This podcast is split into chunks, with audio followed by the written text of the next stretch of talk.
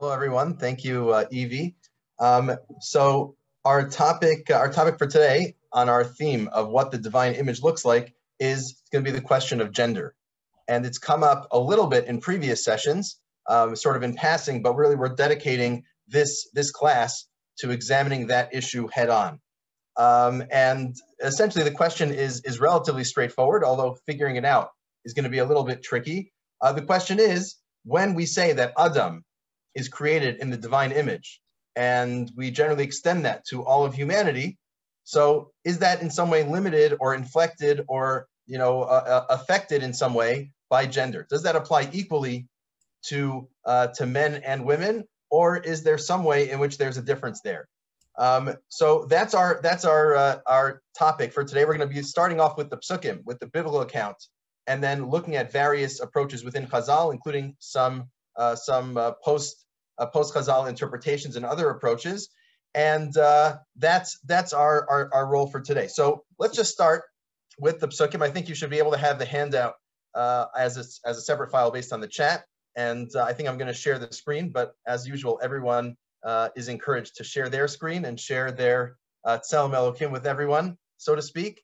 Um, but we'll jump in with with the handout here again, we'll start with the psukim. We saw we saw these biblical verses previously, but um, but now we're going to look at them with a bit of a specific angle. So, uh, Bereshis, Perak Aleph, Pasuk, uh, Kav Vav, and Kav Zayin, the main two verses, uh, or the primary two verses on this issue.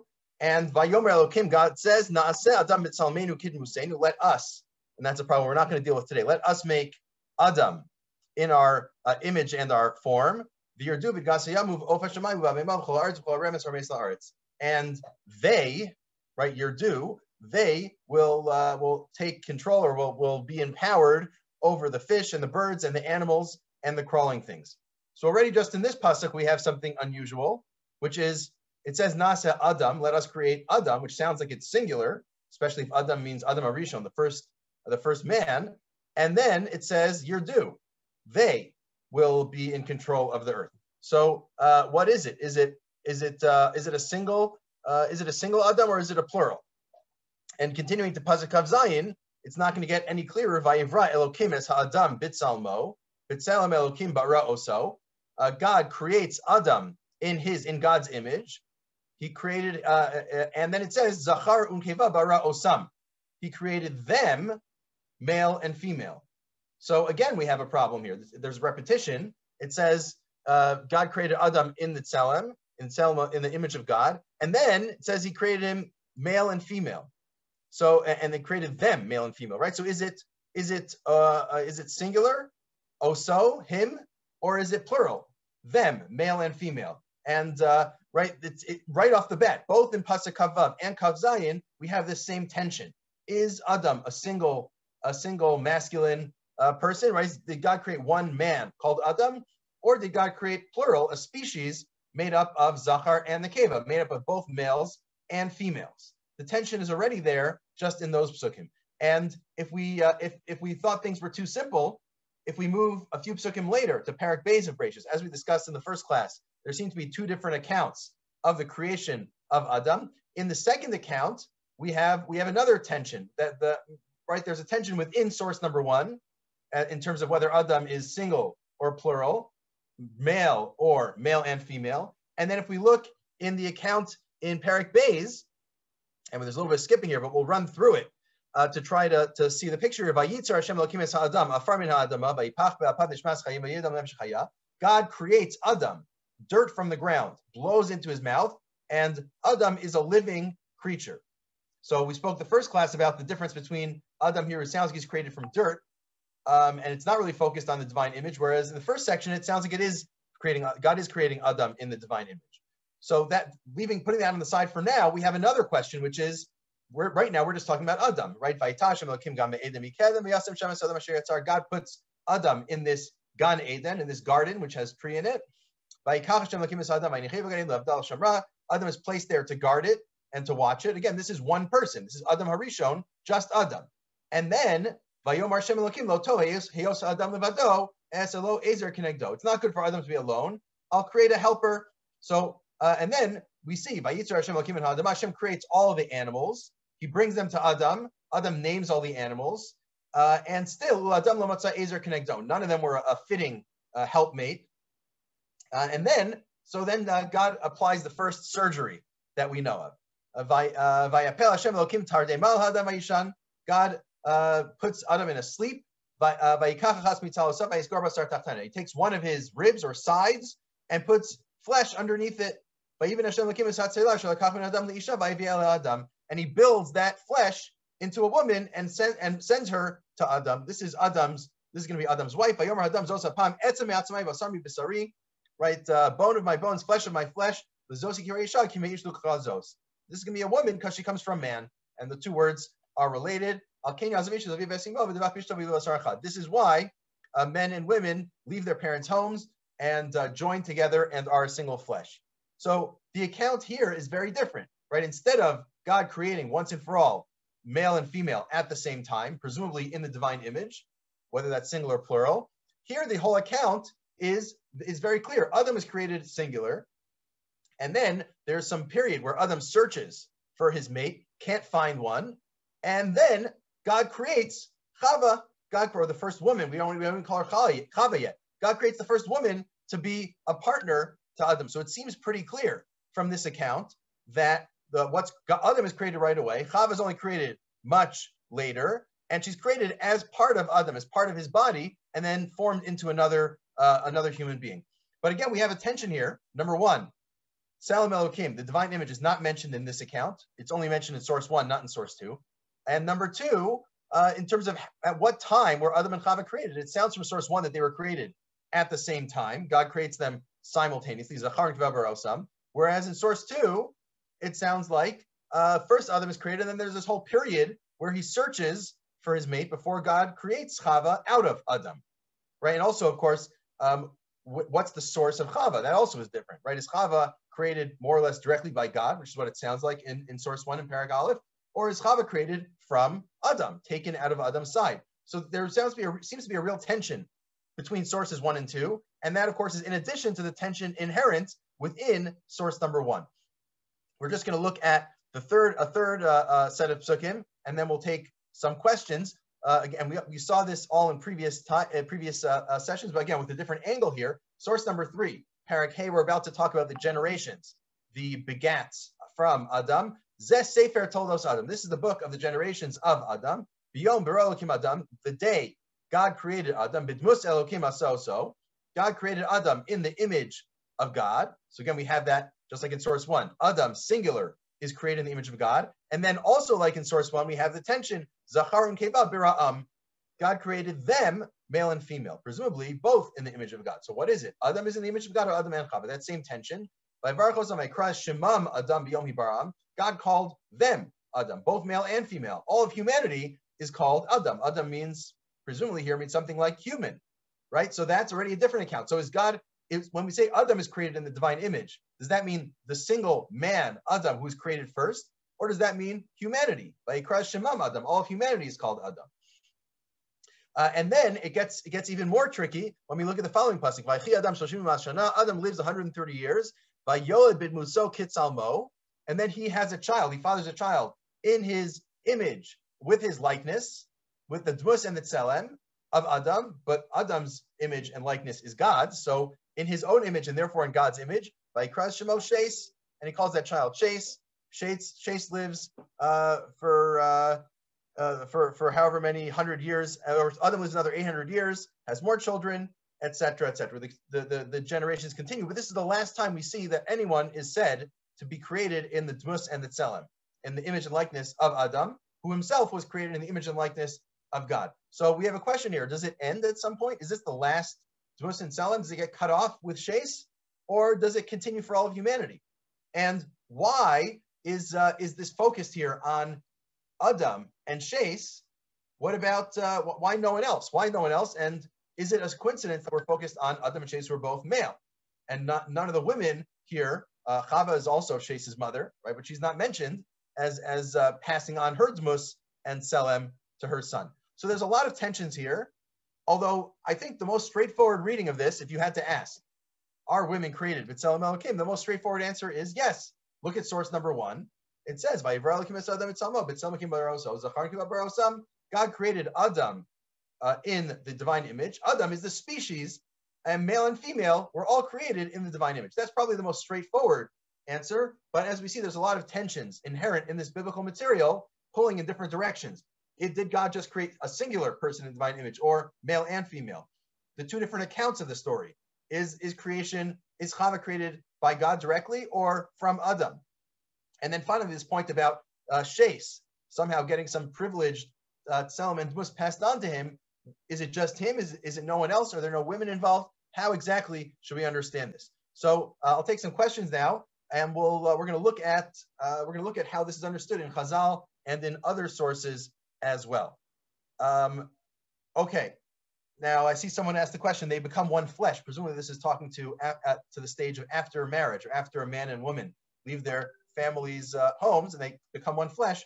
What exactly does that mean? So that's a great question. Um, presumably, it's referring at some level to the sexual union, um, but maybe it's talking to something broader than that.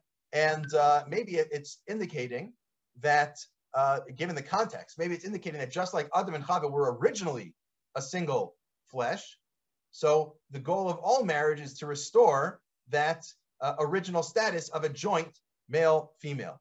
And uh, just like Adam was originally, right, just Adam and Chava came out of Adam and then they were separated, but then they reunited in marriage. Maybe that's the whole idea of marriage. We're going to see that theme will come back uh, as we move through these sources. So great question. Any other questions or thoughts or perspectives based on the biblical materials, uh, based on the you know Bereshis that we've seen so far? Does anyone have uh, resolutions to the contradictions that we've seen, or is everything everything's crystal clear?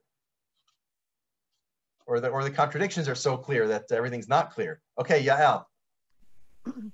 Well, I've always been able to accept these two these two apparently contradictory creations by thinking of it as archetypes and then the reality. And so that works for me. Um, it's a little platonic, but it I don't know if Plato got it from Jewish mentality or you know universal unconscious but that seems to work for me. Well we're actually going to see plato on this issue so it's good you uh, invoked plato. Well we'll be there soon. Um, but let's say you take it as as archetypes. Still what's the archetype? Is the archetype that adam you know that that male and female are in the divine image or that just male is in the divine image and and uh, female is a subsidiary of that? What's your archetype? There seem to be different archetypes here that even are contradictory to one another right? So I think I think uh, that only helps so much, but, but you still need to you need to answer the question. Now you might say they're, they're both true in different contexts. I don't know. There, there's a lot of creative work you can do, but uh, there still still remains a contradiction. So we're going to look at different approaches to trying to resolve this, um, unless there are any further questions or comments. Um, okay, so let's move let's move on. I'll share the screen again, and uh, we'll we'll jump back into the handout um, we're going to first look at a few sources that try to solve the problem in one particular direction. Try at least potentially can be read as saying, no, Selem Elokim is only for male individuals. Only for only men are really created with Selem Elokim. Only Adam and some some uh, degree of his male descendants. Um, so first, and this is a tricky source to use, but we'll we'll try it anyway and see how it works. This is uh, the story, the several different versions of this story, but the uh, the, tr- the, translation of the Torah into Greek by the Shivim Zakanim, the Septuagint. So uh, there's a tradition in Chazal that they had to change several different terms in the translation, and uh, and we'll we'll see here in source uh, source number four it lists Yud Gimel Davar Shinu Chachamim L'Talmai Amel. They translated the Torah for Talmi, and they changed 13 different things. Two of them are relevant to our discussion. So the first is a Kasvul Halukim Bar right? God created the beginning instead of the beginning created God, which is uh, can be confused as as the world existing before God or something like that. Fine, that's not our issue right now. Number two, adam uvidmus. Instead of naase adam, we will create God, implying that God had some help with other creatures, maybe the angels. Instead, it's e'ese adam. I will create Adam. That solves that theological problem. But again, that, that we saw that text. We're not going to focus on that issue now. But the next passage, the next thing that they changed is very important. Zachar un kavav bira'am. Instead of saying Zachar un keva, bira'am, that God created them male and female. Instead, it's zachar unikavav. And uh, a nekev is a hole. So presumably what this means is God created Adam male and his holes and the various uh, the various orifices of man, including, let's say, for uh, you know, for going to the bathroom for those purposes. That's what that's how they translated it for uh, for the for uh, Talmi for the Greek translation. So there may have been a variety of reasons of why they were trying to do that, but whatever you say, it sounds like they're erasing the Nekeva from the picture, right? The best source we had so far is this very line, Zachar Nekeva Bira'am. God created them, Adam in plural, male and female, all in the divine image. That was the that was the clearest indication that women are created in the divine image. And Chazal, when they translate this to the Greeks, they change that very that very uh, uh, word. They changed the word Nekeva to Nekavav. So it's a man and his holes rather than a, a man and woman. And uh, of course, there's different ways of understanding this. What do you do with this? Because this is not the authorized, this is not like the ideal translation. This is the translation with all sorts of concessions made so that the Greek readers won't be confused, right? So it's not like no one thinks that the Hebrew Torah should say Elokim bar instead of Abrasius bar Elokim. So the question is, what do you do with this? Does this indicate that uh, you know that you know for the Greeks not to get confused, they had to compromise and and erase uh, women being in the divine image, but really they think women are in the divine image? Is there some other reason uh, why they changed the text? um, or maybe maybe this uh, modified translation actually indicates the real understanding of Chazal. It's hard to know, but certainly one could read this source as saying that only Adam, as opposed to Chava, only Zachar, as opposed to Nekeva, is created in the divine image. If you if you take it at face value, which again, there's there's good reason not to, but at least potentially, this is one source in that direction. Let's take a look at a couple of other sources that one could pull in a similar direction, uh, but from a different text. So source number five, this is Bereshis Rabbah, the Midrashic commentary on Bereshis from Chazal. And we're going to see Bereshis Rabbah says a few different things. Uh, and some of them may pull in different directions. But at least this one is going to say as follows. This is um, right after the reading we saw in source number three. A few psukim later, it says Shes had a son, Enosh. Uh, fine. So the the the Medrash talks about this. Ban kumi Abba Kohen Bardala Adam Shes Enosh Vishasa. So they asked in front of uh, Abba Kohen Bardala. They said Adam Shes Enosh, the first three generations, right? Adam, his son Shes, his son Enosh, and then he was quiet.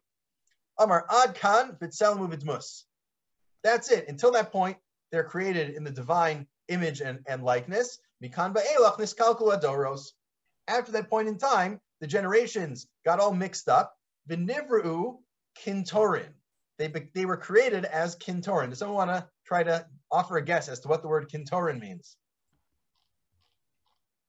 Uh, it's phonetically similar in English to what uh, to what uh, to, to the Hebrew here, which really comes from the, the yeah really comes from uh, uh, prob- yeah come from Centaur? Latin I think. Centaur. Centaur. Yeah. Thank you. Thank you, Steg.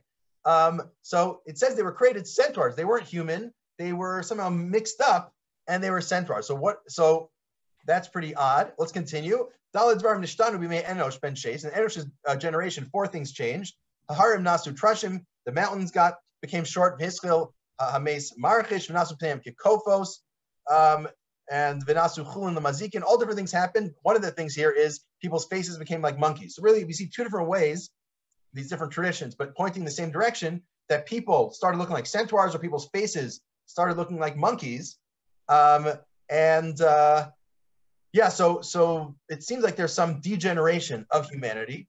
Now the question is, how far did that go? Right. So in that in that generation, so Adam, Shes, and Enosh were the last three created in the divine image, and then all these bad things happened. Humanity devolved in its form. It no longer was in the divine form, which, by the way, sounds like a physical form, right? No longer was in the physical divine form. Instead, it was in the physical form of a centaur or of a uh, a monkey face, right? Sounds like an insult, but it's not. It's just what uh, just what Bereshis Rabbah says. Um, so how do we understand that? So, so again, number one, it sounds like the divine image is a physical thing, right? Which of course is controversial, and we saw that uh, two weeks ago. But what happened after that? Was there some sort of point at which things reverted to normal? Like the whole world was destroyed, maybe, and then going forward, everyone was in the divine image again, theoretically. Maybe that's what the Mabul was. Or maybe no, the hu- humanity's current state is more or less, you know, we're more like monkeys than they used to be, or we're more like centaurs in some way or other than they used to be, right? Is that is that what this medrash is saying? That uh, literally the only people created in the divine image are Adam, Shes, and Enosh, and anyone who's born after them. There's maybe you know we're, we're descendants from them, but we're not actually in the divine image because we've we've degenerated to one degree or another. So I think there's it's there's different ways of reading this. Um, it definitely sounds like that the first statement of uh, Abba Kohen is Adam Shes Enosh, and he says that's the end of Tselem and Mus. It sounds like only three people were created but Tselem came and no one after that. Now you're going to have some problems with that because like murder is prohibited because humans are in the divine image, and if you say people aren't in the divine image anymore, that would allow murder. Presumably, we don't believe that murder is prohibited based on that verse. So th- there may be, you know, you could say there's different levels of it or something like that. But you could read this source as saying, as only Adam, Shes, and Enosh have the divine image. And of course, who's missing from this list is Chava or uh, Shes's wife or whoever else, right? It sounds like the, the if you have a limited number of humans in the divine image, they're all men. So that would, again, be a similar reading in that direction, something parallel to that. In Avos Rabbi Nassan, source number six here, has a list of people who were born circumcised, or of men who were born circumcised. So Adam God created Adam in his image, presumably in the divine image, and that means Adam is circumcised because I guess circumcision is, is a perfecting of the human body, and uh, without circumcision, Adam couldn't be called in the divine image. Shes is born in Adam's image and likeness, and he also must have been circumcised in the same way. So uh, this again, you can read this along similar lines. It doesn't say this about other people that they're created in the divine image, therefore they were circumcised. So maybe uh, being B'Tselem Elohim is limited to Adam and Shes and no one else, no other men, no other women either, no women at all. Again, it's a certain reading. You don't have to read it that way, but the fact that this proof text is used this way and the fact that the Torah explicitly tells us only two people who are created in the divine image, namely Adam and Shes, you could read it that way. Um, and again, we're going to see other approaches uh, in a couple of minutes, but I just want to set this up uh, by looking at more, possibly more restrictive approaches. The Maharal, in his commentary on Baba Basra, has something uh, pretty uh, in a similar direction, but pretty intense as well. Um, so he says, "V'zesh amar kasav or v'zesh amar achar kach hakol bifnei Sarah kikof bifnei Adam." So talking about sort of the degeneration over time. All people compared to Sarah are like a monkey compared to a person. Again, Sarah is in the divine image so much more than other humans that other humans are like a monkey. Kfar Amarnu ki Avram befrat yesh lahem shem Adam Moshe Esbar. Avram and Sarah have this status of being like Adam, of being on a higher, a higher level, a higher degree of the divine form, divine image. Uh. Right, Sarah's on this higher level. She's more, uh, she's more human or more in the divine image than other people. She has greater divine image. The Sarah b'fnei Chava but Sarah, despite her high spiritual level, her high level of divine image, is like a monkey compared uh, to Chava. Right? Sarah compared to Chava is like a monkey compared to a person. So Chava was on an even higher level. Adam and Chava were created fully in the divine image. Right? So that, that itself is interesting. That uh, Chava is, is clearly on a high level of the divine image. But Chava is not exactly on Adam's level. Chava is still on a lower level than Adam. Right? It explicitly says Adam is created in the divine image. Chava is sort of secondary to, to Adam, and Sarah is secondary to Chava, and all humans are secondary to uh, to Sarah. Um, find the Adam asher b'tzelem kim who can kof b'fnei ashchina. Now this is a little bit intense, a little bit maybe theologically problematic on some readings. That Adam compared to the Shechina, compared to the divine presence, is like a monkey compared to a person. So again, like this is like uh, those analogies on the SATs or whatever, right? Shechina is to Adam as Adam is to Chava, as Chava is to Sarah, as Sarah is to other humans. We have this like degeneration. Everyone is a level lower than the, uh, than the person above them or the being above them, but somehow Adam is like only a step below the Shechina. So you know, I'm four levels below Adam. Adam is one level below the Shekhinah. Adam is much closer to the Shekhinah than I am to Adam or any of any of us, right? That's a little uh, a, a, little mind-boggling to think about. But again, this is this is the idea of the Maharal, building on Kabbalistic uh, uh, conceptions. We're going to keep going. Ki afal gav she'atzel adam tzelem eloki mikol makom eno nivdal legamre. Uh. Right? Human image is based on the divine image, but it's not 100%. So it's not exactly the same. So Adam is like a derivative, one level down from the divine image. Um, right? Uh, animals don't have a divine image, so humans are a level up from them. And then he points out, this is also interesting, he says that Sarah and Abram actually have the same level of Tzelem Elokim because Sarah has a greater level of Nevuah. That means that Sarah wasn't lower than Abram. Um, so again, this is our this is our level, right? This is the way it works. All of humans, well, there's animals, there's humans, there's Avram and Sarah, there's Chava, there's Adam, and then there's the Shechina. That's the level. And each one is the equivalent relationship, right? Each one is like a monkey compared to a person. Um, so this is like the the Maharal's anthropology of really of uh, of you know humanity from from God to the animals, with all of humans in the middle, uh, along the lines of these levels. So what do we see from here?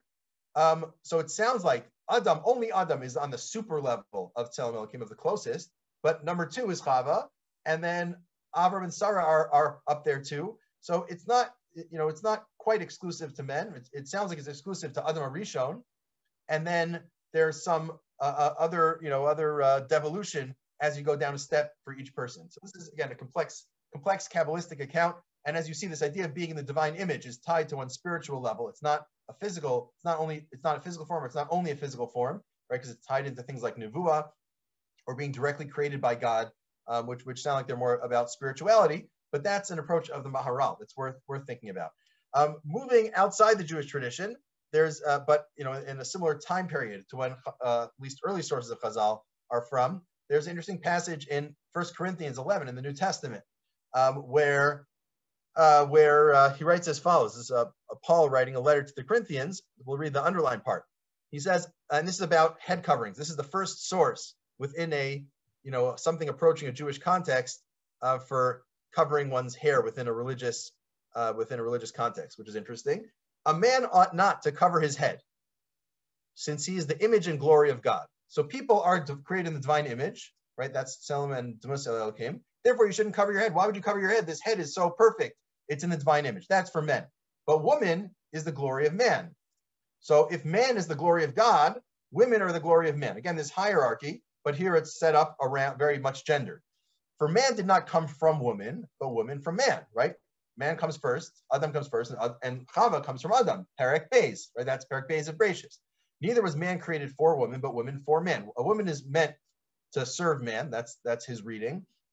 Therefore, um, therefore, there's a difference in the level of divine image. A woman is basically not in the divine image. Man is. Therefore, he shouldn't cover his head. But women are not in the divine image. Therefore, they can, and really they should, for a whole uh, other set of reasons that come up in this chapter that we don't need to get into. But what's interesting is that this idea of of there being um, right? Men being created in the divine image. But now women, we find this in this early uh, Christian source. And we didn't find it's clearer here than in any of the Chazal sources, right? Some of the sources in Chazal, we said, well, maybe you can read it and it's not fully clear. It's it's not 100%, uh, it's not 100% that, that we're reading it the, the way it was meant to be read here. I don't see any other way of reading it uh, other than that uh, women are not in the divine image according to this text. So those were a few examples from mostly from Chazal and one from uh, you know, a parallel group interpreting the Torah in the time of Chazal, Lahavdil, of course, major differences there too. But um, that, that's what we uh, that's what we have here. So we'll pause now for some questions. I see uh, there's a question posted from Facebook. How can man be created in the image of God and yet have a Yetzer Hara, presumably given to him by God as well? So good question. We'll we'll talk about uh, the evil inclination, the Yetzer Hara, in a bit. The Gemara we're gonna we're gonna spend a little bit of time on the Gemara in Brachos that talks about the Yetzer as well as talking about uh, being created in the divine image. But um, yeah, there's different ways of taking that. You can say that um, there's different parts of humanity, some of which are from God, some of which are sort of uh, incorporated externally. Um, the Yetzer Hara itself may be external, meaning people themselves may be good, but the Yetzer is this external force trying to get people to do bad. That's another understanding. Um, you could, if you understand the Yetzer Hara is just like the capacity for choice, for free will, So, right, that is the Yetzer Tov Yetzer, you can choose good or choose bad. Then that's maybe that's the same as the as the divine image. According to some, the divine image means the capacity to choose, free will. So, if so, uh, the capacity to do evil is actually a fundamental part of the divine image. But in any event, that uh, we're not going to get into that too far. But those are a few approaches to possibly answer that question. Any other questions or comments uh, based on the sources we've seen so far, all of which point to some difference between men and women in terms of the divine image.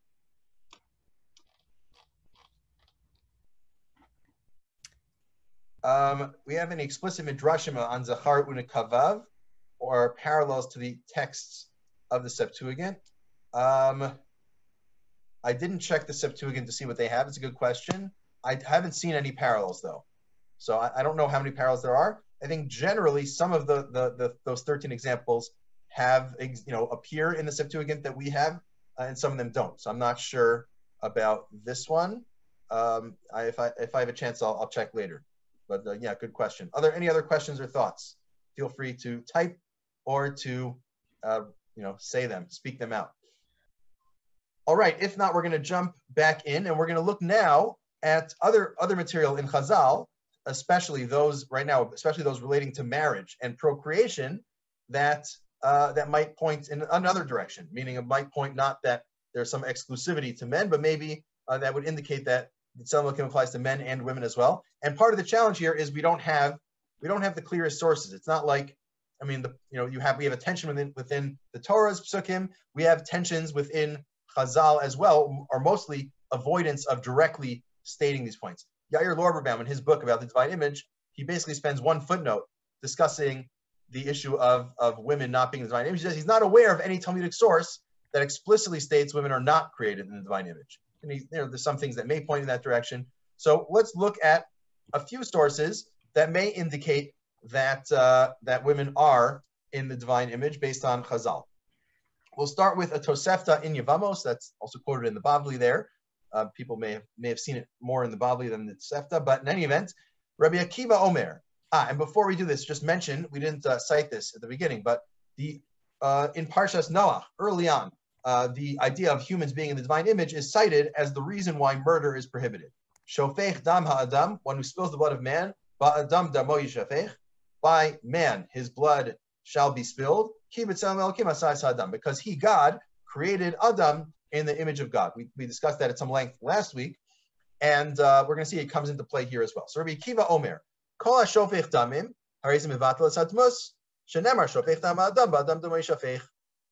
Continuation. Whoever spills blood, meaning whoever kills another person, uh, diminishes the divine image. You're, in a sense, you're hurting God's image. You're making it less because of that verse, right? If you spill the blood of man, you get killed because God, uh, man is created in the image of God, and uh, destroying a person is like destroying God's image. Omer, Not only murder, but failure to procreate also qualifies as spilling blood and uh, diminishing the divine image. That's the end of the pasuk. But right, the logic is it's only a, a, a step further. Meaning, if the problem with murder is that you're removing a divine image from the world, so not having children is removing potential divine images from the world. The, the logic sort of, it's a step further, but it's basically uh, along the same lines.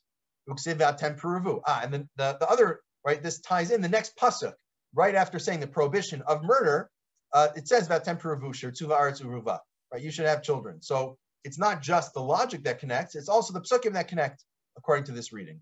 Ben Azai Omer, Kol Shein Osik Mepri Ravia Hariz Shofich Damim Umivatel Es Hadmus in other words, keep it um, so he's repeating that line. Okay. Amar lo Ben Azariah. Ben Azai, nayin dvarin kishehin yotzin osehen. Yesh na dorish ve'ein na mekayim, mekayim ve'ein na dorish. Ben Azai na dorish ve'ein na mekayim. Ben Azai says Rosen Azari, this is very ironic for you to say this. Ben Azai, as we know from elsewhere, including the Bavli on this, Ben Azai himself uh, didn't didn't marry or have children. And yet he gets up and says, whoever doesn't have children, it's as if they murdered and diminished the divine image. And yet Ben Azai himself didn't do that. So this is a case of Noah Dorish It's a very nice idea, but you're not actually fulfilling your ideas. So what does he respond? What can I do? My, my soul loves Torah. I'm committed to learning Torah. I can't have distractions in my life like marriage or children. And therefore, the world can be uh, established by others. Other people can have children and, and uh, establish the divine image. I myself am not going to go down that path. So it's really fascinating this internal tension between Ben Azai's opinion and his personal practice. But I think in any event, what we see from here is the importance of, of, uh, of Puruvu, at least in theory, if not in practice, the importance of Puruvu along these lines and its connection to the divine image, right? That God's, uh, that God's image is enhanced um, or is increased when people have children, uh, which is the flip side of it being decreased and diminished when, when people die or when people are killed. Um, and it doesn't sound like there's any distinction here between uh, men and women. It doesn't say, you know, having a boy is good for Puruvu, having a girl is not. In fact, um, uh, you know, in the, in the same context, uh, we have the opinions of Beis Shammai and Beis Hillel, where Beis Shammai says uh, Puruvu is two boys. You need to have two boys to fulfill the mitzvah. But Beis Hillel says, and we paskin like this, Beis Hillel says you need to have one boy and one girl. Why? That's that's sort of like the most basic structure, right? You uh, that's uh, the close, more or less, more or less the replacement rate. All right, you have uh, you have a mother and a father, and they, if they have a boy and a girl, they've they've perpetuated uh, they've perpetuated themselves. Leaving aside 2.1 and whatever the math there, that, that's you know, but more or less that's a replacement rate. Um, so on that view, it, that only makes sense if you think that uh, that uh, the divine image inheres in girls just as much as in boys. So that's important to keep in mind uh, as well. And generally, Rabbi Akiva is a student. Well, yeah. So it, it's interesting how that ties in here with Rabbi Akiva versus Rabbi Lazar, but we're not going to get into the details there. Um, were there was there is there a question? Yes, there was a question um, from Ozzy Orbach from Facebook. Um, Ozzy is asking if Abraham is created in divine image, why wasn't he created circumcised? Um, that's a good question. I guess you, if you put together a couple sources, that's a question. Let's let's put that on hold for now, um, uh, just because we're in the middle of this, and I don't know if there's a good answer offhand, uh, other than maybe you know Adam uh, for Avram was meant to, to show the mitzvah, so that maybe that was his he, he is the first one to do the mitzvah. Maybe that's why. But um, we'll put that on hold for now, and let's let's jump back in to uh, source 11. Source 11, you may recognize these texts from Sheva Brachos. The, the source for Sheva Brachos is Gemara Ksubos, Tanarbanim Mevarchim Berchis Chasanim Basara Kol Shiva. Right, you have with a minyan, you have Berchis Chasanim, namely Sheva Brachos for the seven days after the wedding in in uh, Besula Besula case. Amar Yehuda Vehu Shabo Panim. If you Panim Chadashos, fine. My Mevarch. What's the text of Sheva Brachos? We're going to focus on the first few. Amar Yehuda Baruch Hashem Lakim Achalam Shakol Baralich Vodo. That he God created everything for His own glory, for His own honor. Okay, that sounds like it's creation of the world. The Yotzer Ha'adam, right? God who created Adam. We saw that, right? Vayitzer Hashem Adam. God created Adam. Bracha number three. And now it's going to get more detail. Va'asher Yatzares Ha'adam Bitsalmo. B'tselem tmus tavniso, v'hiskin lo mimenu binyan adead, baruch Hashem yotzer ha'adam. So it's also about creating Adam, but it's more specific, right? God created Adam in his image, in God's image, in the image of the, of the likeness of his form, however exactly you translate that, fine. And now the key words, v'hiskin lo mimenu binyan adead. And he established, God established, lo, for him, not clear who the him is, from him, from Adam, Binyana De'ad, a structure forever. Blessed are you, God, who created Adam. So what are the options of what Vihiskin Lo Menu could refer to? What does lo mean, right? This, uh, uh, well, first, what is it talking about in general? What does it mean to, to create for him, from him? What's the from him mean? What does it mean that, that something was created from Adam, an everlasting uh, structure? So it, it sounds like it's talking about right Chava. Like from his Chava. Yeah, sorry. Right, great. Yeah, no, no, thank you. Yes, um, right. So Chava is created from Adam, right? As we saw in Perak Beis of Bereshis, from his rib or, or whatever exactly that is. Um, but what does it mean, Hiskin lo? He created he created uh, Chava from Adam for him. For who? Whose purpose does that serve? And there's more than one right answer. Yeah, Chana. Um, on the first reading, I thought it's for him, for Adam. Like he created it from him for him, sort of derivative from him, but a tool for him or something like that. but actually on the second reading, it doesn't necessarily have to be so.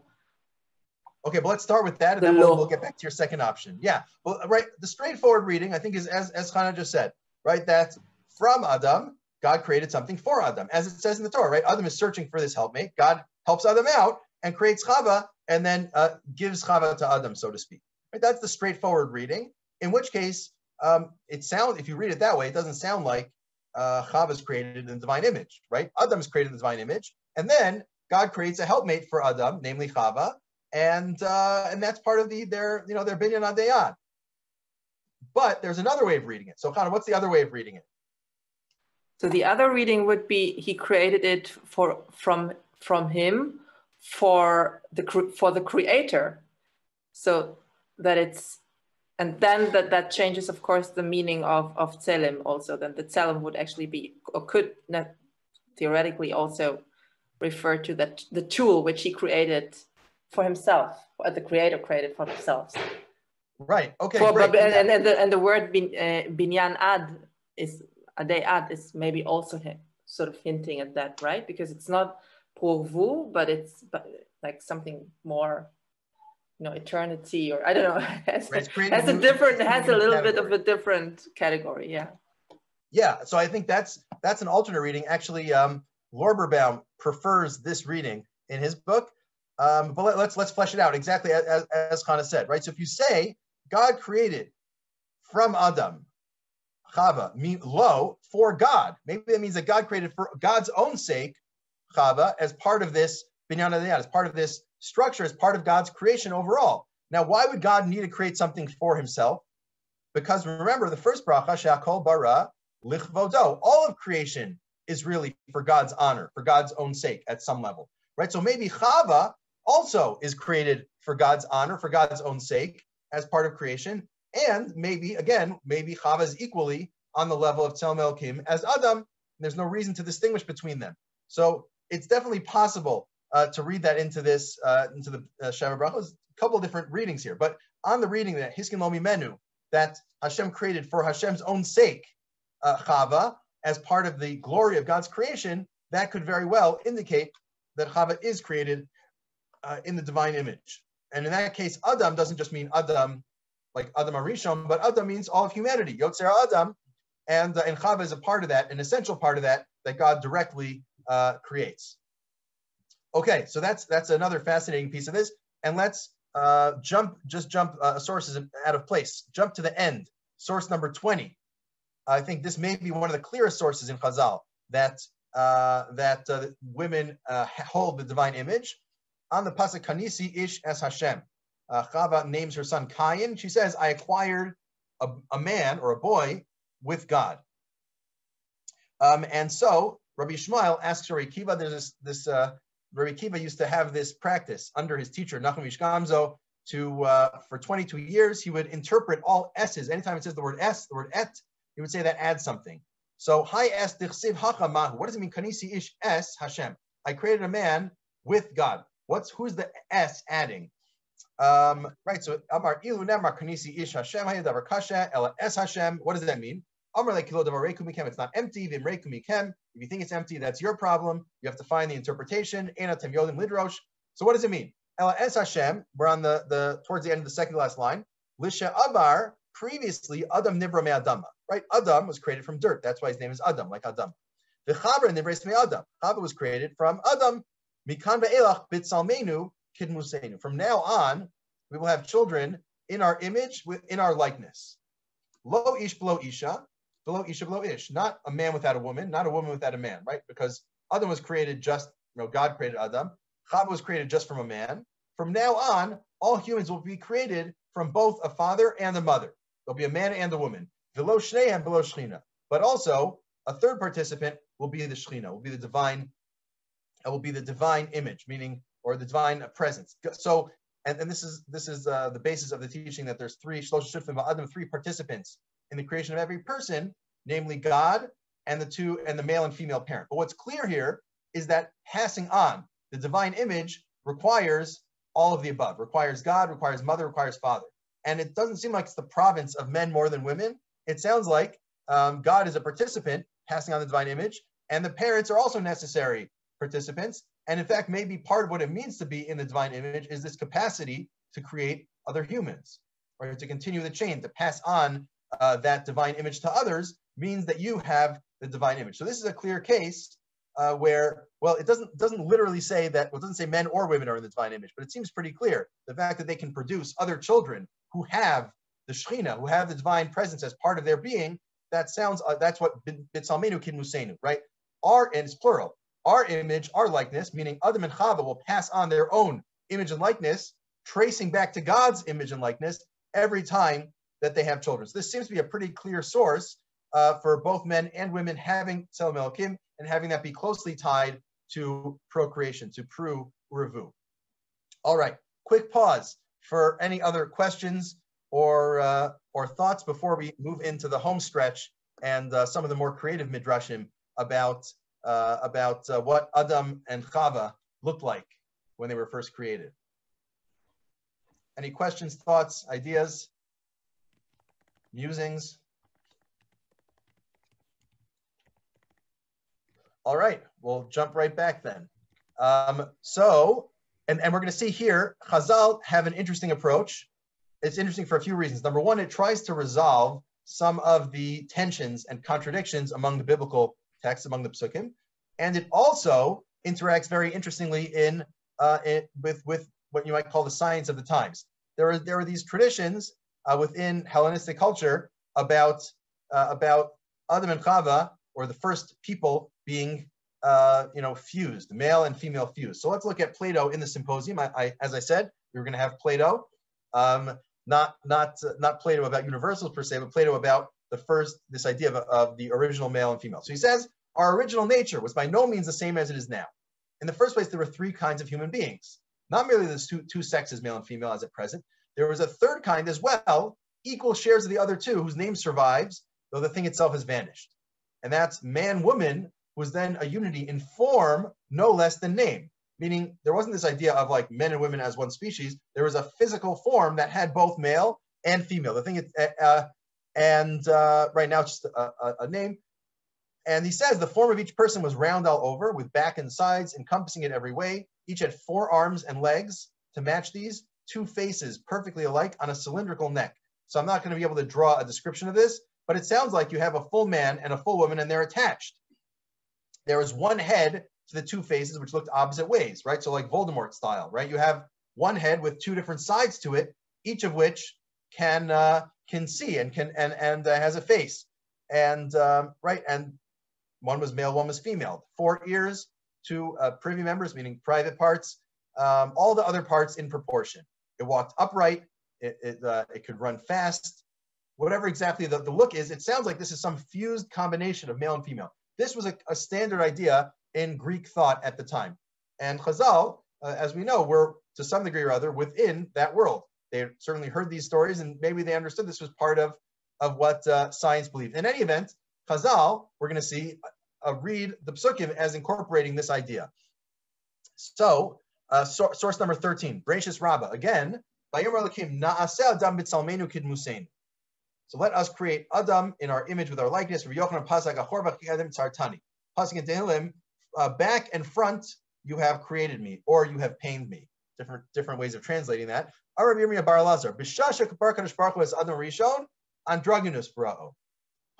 Zachar un keva When Adam was created, he was androgynous, meaning this androgynous being having both uh, male and female uh, sexual characteristics. So that's one interpretation. And the basis for that is Zachar unikeva right? It says God created Adam. He created Adam, male and female. Now, we until now understood that to mean that, that humanity has male and female uh, uh, genders, right? But the way that this, uh, that way that Yirmiyah is understanding it is that no, Adam, one person was created, Zachar Unikeva was created simultaneously male and female. And now a slightly different interpretation. Amar Shmuel Bar Nachman Baruch Adam Rishon Diu Partsufin Bara'o. He created him with two faces. Avinasru Vasao Gabayim Gav Lakam Then he split him and it had one side here, one side there. But this interpretation makes it sound like there were, right, again, like just like we saw in Plato, the idea of having two different faces, maybe on two different sides of a head, or maybe like Siamese twins. However, exactly you understand that here, it's not just that um, Adam had uh, both the, the sexual characteristics of male and female, but that he actually, there were actually two different heads and maybe even two different bodies that were later split. And what's the Medrash doing by doing this? It's explaining number one, what does it mean? How do we say Adam and then we in singular and then use plural? Is it or and male and female? Is it singular or plural? The answer is both. Right? Adam was a single being who was both male and female, simultaneously single and plural. Um, and at the same time, it's also reconciling the two different stories in Bereshis. Right? Is Adam created once at once, male and female are created by God, or is first Adam created and then God sort of pulls out uh, pulls out uh, a rib and creates Chava? And the answer is well, sort of both. Right? First, Adam is created with both male and female aspects, and then later on, God splits the two, and uh, and then they're separate. So you're reconciling both internally within uh, Perak Aleph and reconciling between Perak Aleph and Perak Beis. And just as a bonus, it fits with the ideas of how of this idea of the androgynous being that everyone knew, the androgyne that everyone knew from a Greek thought at the time. Fascinating idea, and we're going to have to think in a couple minutes. What does this tell us about the divine image? Right? What actually is the divine image if Adam is created uh, in in a manner that none of us, you know, well, depending on the description, um, but certainly the duo partsufin, none of us uh, look like that today that I know of. Right? I think even Siamese twins are always the same gender. So I don't think there's any being today that uh, that would exist like the duo partsufin. So what does that mean for us uh, for us in terms of Talmud So we'll get to that in a couple of minutes. Um, fine. It's worth noting, source 14 later in Bereshis Rabbah, it talks about this idea of uh, in, in the context of lo tovayos adam levado. It's not good for Adam to be alone. So it talks about how a man without a woman not being married has all sorts of problems, no bracha, no atonement, no anything else. We're not going to go into that. But the point is uh, uh, that it, the, the, uh, the, a very strong approach to the value of marriage. And maybe some have noted, just like in the, in the Greek context, uh, the part of the idea of this original uh, and androgyne is that you split male from female, but then there there's a natural drive for them to come back together. Um, so there's a similar idea here in, in, terms of marriage as well, right? The marriage is supposed to undo that separation at some level. Okay, as someone noted before, the idea of of uh, of marriage being a return uh, of man to woman that, that fits a lot more strongly within this account that there actually was a human being that was both man and woman. This whole uh, this this idea in the Medrash is quoted in the Bavli as well. I don't know how much time we're going to get into it uh, uh, inside. Just we're limited to, in terms of time, but uh, you'll see that the underlined parts especially talks about Vayitzer having two yuds. That might be the Yetzer Tov and the Yetzer Hara for, for the person who asked before. Um, and but then animals don't have a Yetzer, uh, but it has says Vayitzer about them too. Fine. Um, it talks about oily miyotzri, oily miyitzri, this uh, tension people have between their uh, evil inclination to having them do to, that wants them to do averos versus their yotzer following God's will, however you understand that. And then uh, Kid Rabbi Yirmiyah Bar Lazar, another interpretation of why it says Vayitzer with two yuds. the Rabbi Yirmiyah Lazar do partsufin Baruch Baruch Adam Arishon Shnei Achor veKedem Sartani. God created Adam with two faces. That's why it's Vayitzer with two yuds. It was a double creation. It was a creation of a man with a woman. A couple of further interpretations of this. Vayivan Hashem Elokim Satzela, Rabu Shmuel, Chadamar Partzuv, the. This is going to shift things a bit. We don't know who between Rav and Shmuel said each of these, but they said these two views. Um, that either the second, right, the Selah, the, the, the rib, the side of Adam that became Chava, either that was parts of it was a second head, it was a second face, maybe two sides of a head, maybe two heads, whatever it is. That's one view. The other view is Zanav, very different view, that that's the back, literally the tail. Does that mean, could, could that be that like front of the head, back of the head? Or does that mean literally the tail, like just an appendage in the back, is where Chava came from? Not exactly clear, but these are two different accounts really with different, uh, your understanding of, right? Presumably if you would ask, the Zanav view might not say that Chava is B'tzelem Elokim, sort of just a, a tail um, that became a person. But whereas you think that it's a second parts of, then maybe there's equality. Hard to know for sure. Um, we go into the interpretation, Sartani, where we do that pasuk. Later on in the Gemara, we ask about this uh, as well, with the tension between singular and the plural. And um, here, and this important line I highlighted, B'tchila, machshava livros shnayim, u'asof lo nibra ela echad. God originally wanted to create two people, Adam and Chava, as separate beings. In the end, God only created one and then separated it into two. So what does that do? How do we understand that? We'll see that in a minute. And then finally, it talks about Lamandam are parts of Haiminayu Sagi Beresha. If you think that it's about that Chava has a face, a second face to, to Adam, who's in who's in front? Who's walking in front and who's walking behind? And uh, we quote uh, Braisa, that a man shouldn't walk behind a woman, presumably for tznius reasons. And it says, therefore, Adam must have been in front and Chava behind. So the question is, do you read this as saying that there's some sort of hierarchy between uh, the sexes, or no, maybe this is just a technical issue of, of different ways of understanding it. In any event, there's a lot more here than we didn't read inside. But um, the Bavli takes this teaching from Medrash Rabbah, from Bereshis Rabbah, and expands on it and explicates it a bit more and also complicates it a bit, right? Is it a second parts of? Is it a zanav? Not exactly clear who's in front. It complicates it further. With our remaining two minutes, and then after that we'll take questions, we have we have the issue of okay, so what do we do with all of this? How do we understand these these uh, midrashim and these chazals? And uh, again, there's uh, there's different ways of taking it. There's there's different approaches. Um, we'll just survey three different views. One is the Rashba, Shut Rashba, and we're not going to read this inside, but um, he has this problem of what do you mean that God originally wanted to create two and then created one? Did God change his mind? Did God not know what he was doing the first time? That can't be. And uh, instead, he he he uh, he settles on two different explanations. Um, that one of them is that really Adam is the primary being. It's like the sun and the moon, right? Adam's like the sun, Chava is like the moon, and the, the, the moon is supposed to serve the sun, and that was the idea. God wanted to uh, create them separately. In the end, God created them together. That's one approach. And then he says, Odyesh lefaresh, that no, it's really God originally wanted to create Adam and Chava as separate beings, just like all other animals, created a male horse and a female horse that to start with. And instead, in the end, God created them singularly as one being and then took Chava from that. And I think the implication here is that actually, because they're created together, they're maybe both in the divine image, or the, the joint creation is in the divine image, as opposed to creating them separately, uh, where, where you know it's not clear how that would have been. But somehow that original, that uh, that creation in a unified way is in the divine image. However, you take the second reading, the first reading of the Rashba seems pretty clear that um, Chava is tafel to Adam. Chava is secondary to Adam. Adam is the prime, primarily in the divine image, and Chava is is not. So that th- there's two possibilities in the Rashba there. Um, but let's move to the contemporary period. I think we'll see a different emphasis. So this is an essay from almost 30 years ago from Pinchas Stolper in Tradition, where he he makes the point that, and this is what you might conclude from reading the Gemara, the true Tzelem Elokim, the image or reflection of God, is Ha'adam, man and woman together. This androgynous being, that's the actual Tzelem Elokim. And uh, separately, there's actually something missing in, in his view, um, right? This article about marriage. But he would say that uh, Tzelem Elokim is actually this, this original being of man and woman together.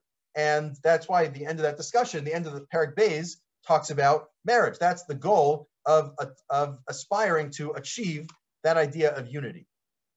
We're not going to read it inside. I think it's a little bit of a stretch, uh, for partially for the reasons I mentioned before. The idea that the divine image is something that physically was created with Adam and never has existed since, um, and yet we're all in the divine image, it's a bit hard to say that. And certainly we don't mean this halachically. No one would say that, um, you know, a, a, person who's not married doesn't qualify for any of the halachos like burial or, uh, you know, ritzicha. Then, so it's, it's not meant in halachic level, but he's saying this as some as some broader hashkafic level based on the Gemara. Again, it's not it's not a crazy reading of the Gemara, right? The Gemara is saying God created Adam dual parts dual part sufin as having two faces or as having as being both male and female simultaneously. Um, I think the more the maybe for me at least the more convincing reading, uh, and maybe we can draw on Rav Lezer Melamed, who says just simply he reads the psukim and he says it's clear from reading the psukim, God creates Adam in the divine image, male and female. That means all people, male and female, all genders, are in the divine image. Simply, how do you understand the Gemara? How do you understand the Medrash? That Adam was first created in this Dupart Sufin sort of way. So I think what you can argue from that is it's not that it's not that the physical form of you know having both uh, both genders is what constitutes the divine image, but it's it, the fact that Adam was created in an androgynous way means that it's actually the opposite of all the views that say that only men are in the divine image. Right? You say only men are in the divine image. Adam was not a man, right? Adam was uh, androgynous. Adam had this mix of characteristics because uh, being in the divine image, it's not, it, it, transcends the category of male or female. it's about being human. It's about being Adam in the general sense, not Adam, the specific person, not Adam, a man, but being Adam in the human sense, as Rav Melamed is saying here on the Psukim. I think you can read that into the Medrash too, and certainly on the view of the Rambam and others, where Tzelem Elokim, we saw this a couple weeks ago. Tzelem Elokim is primarily about uh, having intellect or the ability to have free will or the ability to have a soul. On the Ramban's view, other views, certainly all of those views, um, there's nothing, uh, I, you know, I would say uh, certainly women have uh, possessed those just as much as men, certainly as much as Adam Harishon, as the original Adam who had who had no particular uh, uh, gender or had both genders. Um, you know, every human participates in Tzelem Elokim in that way. So I think uh, rather than, you know, you can read it, you can read it like the Rashba and say, no, really, it's Adam and Chava is secondary. Okay, it's a bit of a stretch. You can read it like Rabbi Stopler, Stolper and say that, um, right, the only Tzelem Elokim is this mix. I think the straightforward explanation is humans are in the divine image. Adam, Adam is a species. Uh, the, uh, the hum, humanity is in the divine image. Zachar and Akeva, both, neither. It doesn't matter. The, the, if you're human, you're in the divine image. I think that fits very well also with various accounts of what Tzelem is, if it's something spiritual, if it's something intellectual. Um, so I think that's, at least the way I see it, a very reasonable way of reading uh, these chazals and, and reading the psukim especially, and uh, trying to understand uh, the issue of Tzelem along with gender. Um, okay, we're a bit over time. I'll take some uh, questions. Yeah, everyone's everyone's uh, encouraged to ask questions. Some people are two-faced. Okay, uh, I think I don't know if that was meant literally or not, but uh, either way, sure. Any any other questions or thoughts or reflections on these sources? And again, sorry we had to rush a bit at the end. There's a, it's a very rich topic. Yes, Deborah. I wonder if we should rush to resolve it. Um, maybe what it's saying is there's an, always a tension um, between what's male in us and what's female in us and what takes precedence over what.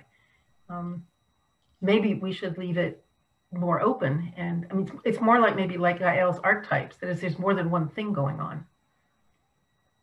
Okay, right. That's definitely uh, you know a possible explanation. I think some of the interpretations we saw have you know try to keep the tension, um, right? They try to retain this idea that there's different levels, and Adam Harishon is like super in the divine image, and some other creatures are less in the divine image, and you know derivative approach or a you know a helper approach, and there's there's different definitely different approaches that that that takes some middle path. Um, you know, I would say what part of what drives me and maybe Rav Melamed also, I don't know, to take the approach to just say um, that uh, Kim is across the board is, is really the ethical question. Meaning, as soon as you say that some humans have more have more Kim than others, you're opening yourself up for uh, mistreatment of those who lack the full Tzelem.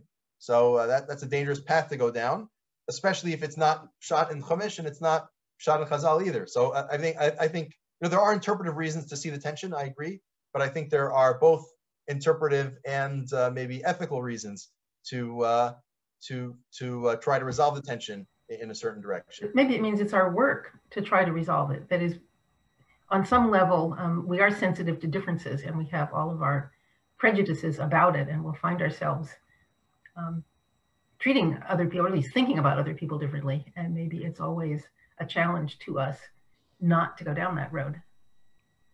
Sure. Yeah, that, that very well could be. And I guess the question then is, um, you know, when you talk about Tzelem Elokim and, and really about, you know, the metaphysics uh, or the, uh, the uh, you know, the hierarchy of creation. So to what extent is that something that reflects the world as it is, or is that reflecting the world as it should be?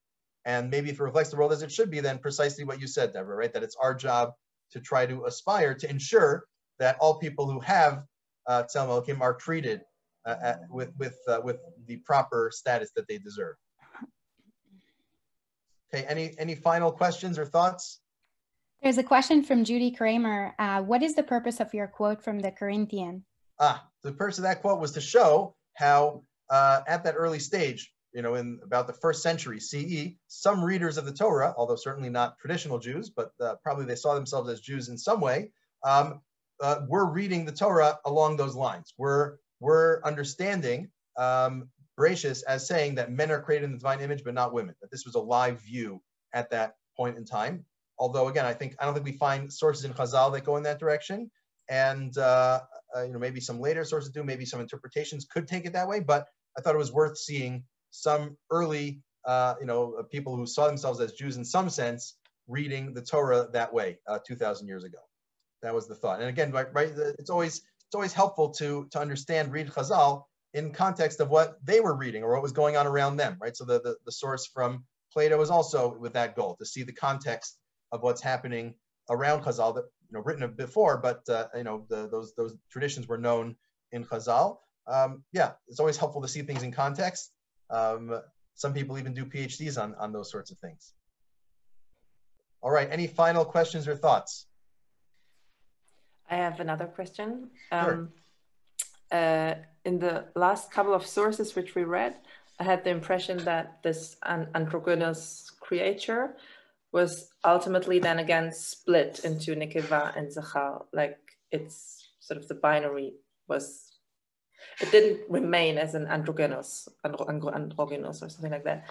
And in Chazal, of course, you have also the androgynous, who is then again halachically split into, in this context, he is ordered, or she, it, they are um, like a man, and in that context, they are like a woman, and so forth. So ultimately, you have, I was wondering if you have again that um, dynamic of setting a sort of physical entity that is physically androgynous, but then halachically, it's it's sort of yeah not split because it's still the same person but it's in different contexts it's it's functions differently yeah that's, that's an interesting is... question.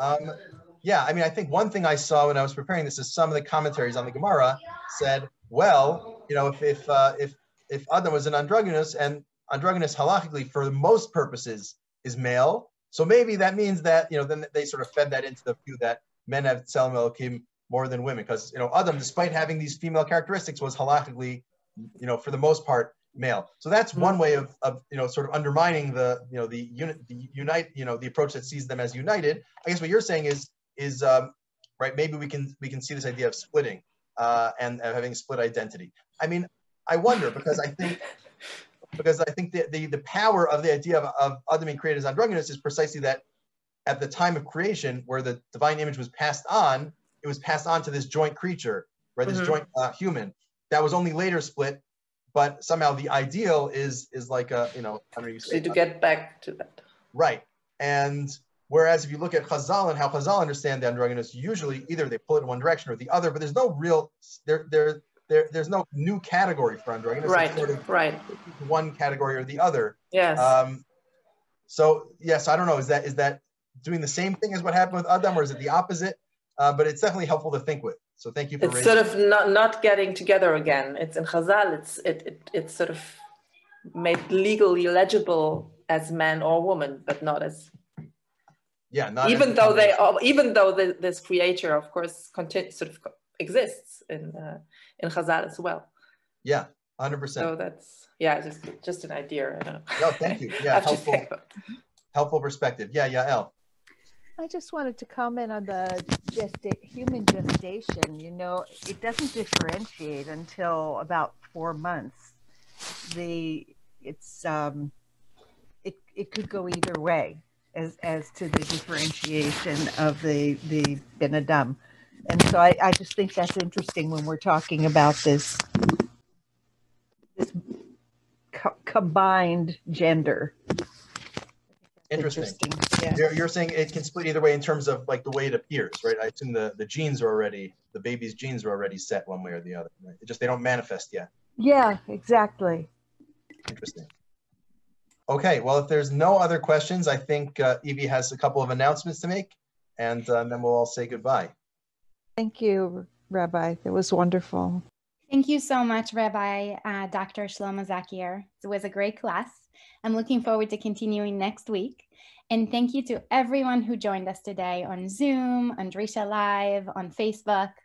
Where we are going to continue our full programming tomorrow at 1 p.m. with the fourth part of a multi-part series by, by Dr. Shana Strauch, Schick, on the laws of kashrut and Jewish-Gentile relations.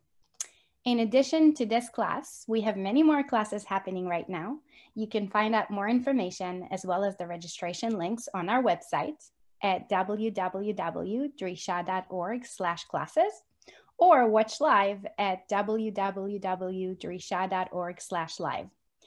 Thank you again, Rabbi Dr. Shlomo Zuckier, for this opportunity to learn with you. And for everyone who attended, we truly hope to see you soon at one of our upcoming classes at Drisha.